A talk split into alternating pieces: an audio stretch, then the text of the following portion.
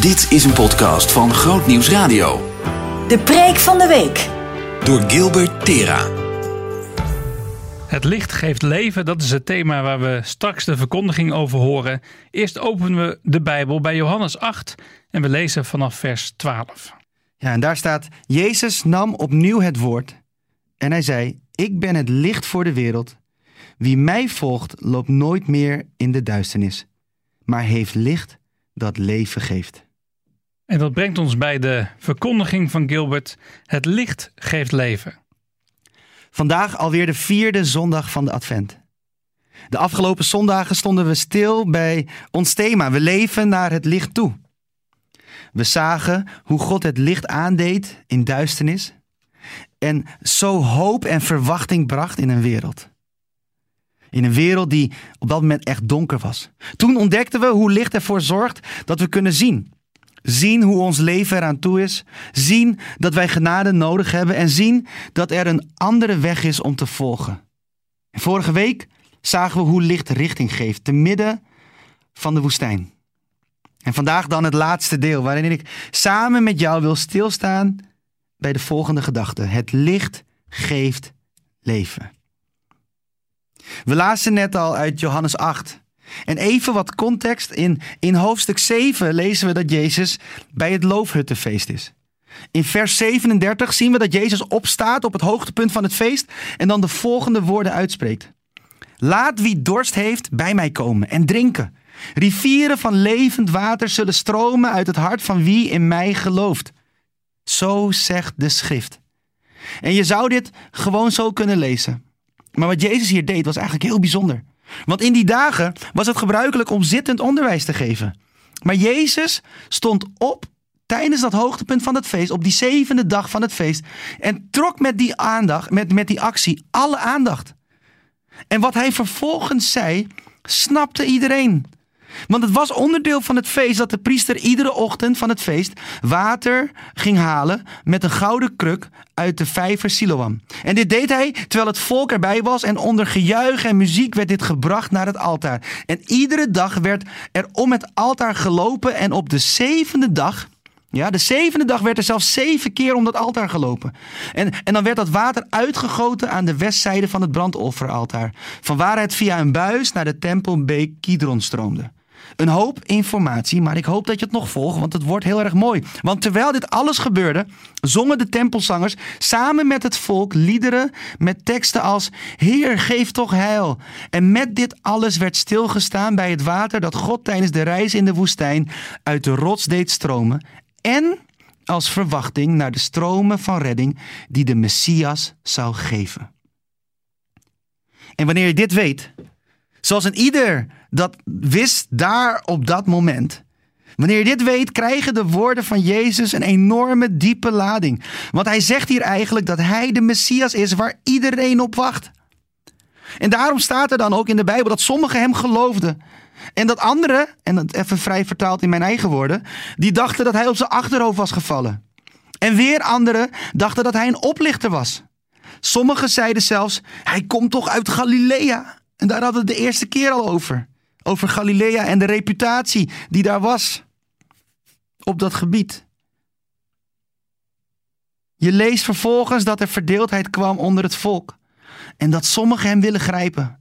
Er gebeurt van alles. En dan lezen we aan het eind dat iedereen weer teruggaat en dat Jezus naar de Olijfberg gaat. We lezen niet wat hij daar ging doen, maar waarschijnlijk was dat om de nacht in gebed door te brengen. Dat is wat hij vaak deed wanneer hij naar de berg ging in de nacht. En dan de volgende dag, hè, dan zijn we in, in hoofdstuk 8 terechtgekomen. De volgende dag gaat hij weer naar de tempel om onderwijs te geven.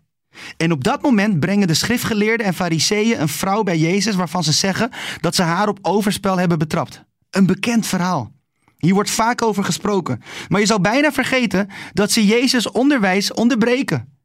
En ze onderbreken Jezus onderwijs met een casus die eigenlijk stinkt aan alle kanten. Want volgens de wet zouden ze dan niet alleen de vrouw moeten stenigen, maar ook de man. En als ze betrapt is op overspel, dan zou je toch zeggen dat ze niet alleen was. Dus waar was de man?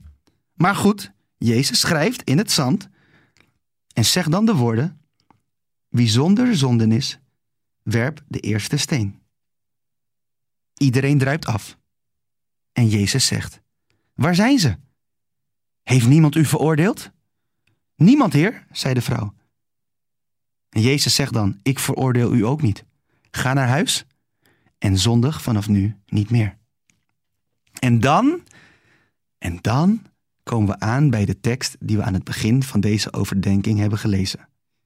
Jezus gaat op dat moment verder met zijn onderwijs. En dan zegt hij dus deze woorden. En waarom deze lange inleiding? Omdat deze woorden voor mij meer gewicht krijgen wanneer ik weet wat de context is van deze woorden. Waarin, waarin deze woorden worden gelegd. Waar, wat er op dat moment allemaal is gebeurd en gebeurde. Een dag hiervoor zei Jezus dat hij de Messias is, waar iedereen op wacht. Dat hij de bron van heil, redding en leven is. En dan schenkt hij de volgende dag vergeving aan een vrouw die eigenlijk de dood verdient. Om vervolgens zijn onderwijs te vervolgen met de woorden: Ik ben het licht voor de wereld. Wie mij volgt, loopt nooit meer in de duisternis, maar heeft licht dat leven geeft. Hoe bijzonder dat hij juist die woorden kiest nadat hij die vrouw haar leven als het ware teruggeeft. Leven naar het licht toe is een leven dat achter hem aangaat. Een leven dat hem wil volgen. Of je dat nu rennend doet, lopend, kruipend of een mix daarvan. En dat leven is een leven in het licht. En dat vind ik geweldig mooie nieuws. Want het licht dat kwam is er niet alleen voor geloofshelden. Niet alleen voor mensen die rennend zonder twijfel en vol geloof achter Jezus aangaan. Maar ook voor mensen zoals ik. Mensen die momenten van diep geloof kennen waardoor ik fluitend achter hem aanren maar ook momenten van vragen die als een vloed over me heen komen, waardoor ik zoekend achter hem aankruip. Zolang wij hem volgen, wandelen wij in het licht. En dat licht geeft leven. deze vrouw ontving leven omdat ze gebracht werd bij Jezus. En nu ik dat toch zeg, wil ik daar nog een moment bij stilstaan. Om vervolgens onze reis tijdens deze adventsperiode te beëindigen. Deze vrouw werd gebracht bij Jezus gebracht om veroordeeld te worden. Of nou ja, de mensen die haar brachten wilden Jezus eigenlijk in de val lokken. Want ze dachten dat ze hem in een situatie konden brengen waar hij niet anders kon dan falen. Maar hoe mooi is het, hoe hoopvol is het, hoe levengevend is het dat Jezus zelfs in de meest uitzichtloze situatie hoop kan brengen. Deze vrouw was hoogstwaarschijnlijk niet op zoek naar Jezus, maar werd gebracht naar Jezus. En dat veranderde alles. Het maakt dus niet eens uit hoe je bij Jezus komt. Het zijn bij Hem verandert alles. Mensen brachten die vrouw met verkeerde intenties. Even een vraag, hè? Wat zou er kunnen gebeuren wanneer wij mensen met de beste intenties brengen bij Jezus? Gewoon door voor ze te bidden. Gewoon om hun namen te noemen in de aanwezigheid van Jezus om ze op te dragen aan Hem. Op de laatste zondag van onze reis wil ik je aanmoedigen om niet alleen zelf in het licht te leven, maar anderen in dat licht te brengen. Zodat deze vierde Adventszondag een, een periode van verwachting mag inluiden, waar wij mogen uitzien naar Jezus licht en leven in de levens van de mensen die ons zo dierbaar zijn. En normaal bidden we aan het einde, maar ik wil een kort moment van stilte vragen. Waar jij en ik, ieder op onze eigen plaats, in de stilte van ons hart, één naam brengen voor de troon van God. Om zo een periode van verwachting in te luiden, waarin wij uitzien naar het licht van Jezus in en over die persoon.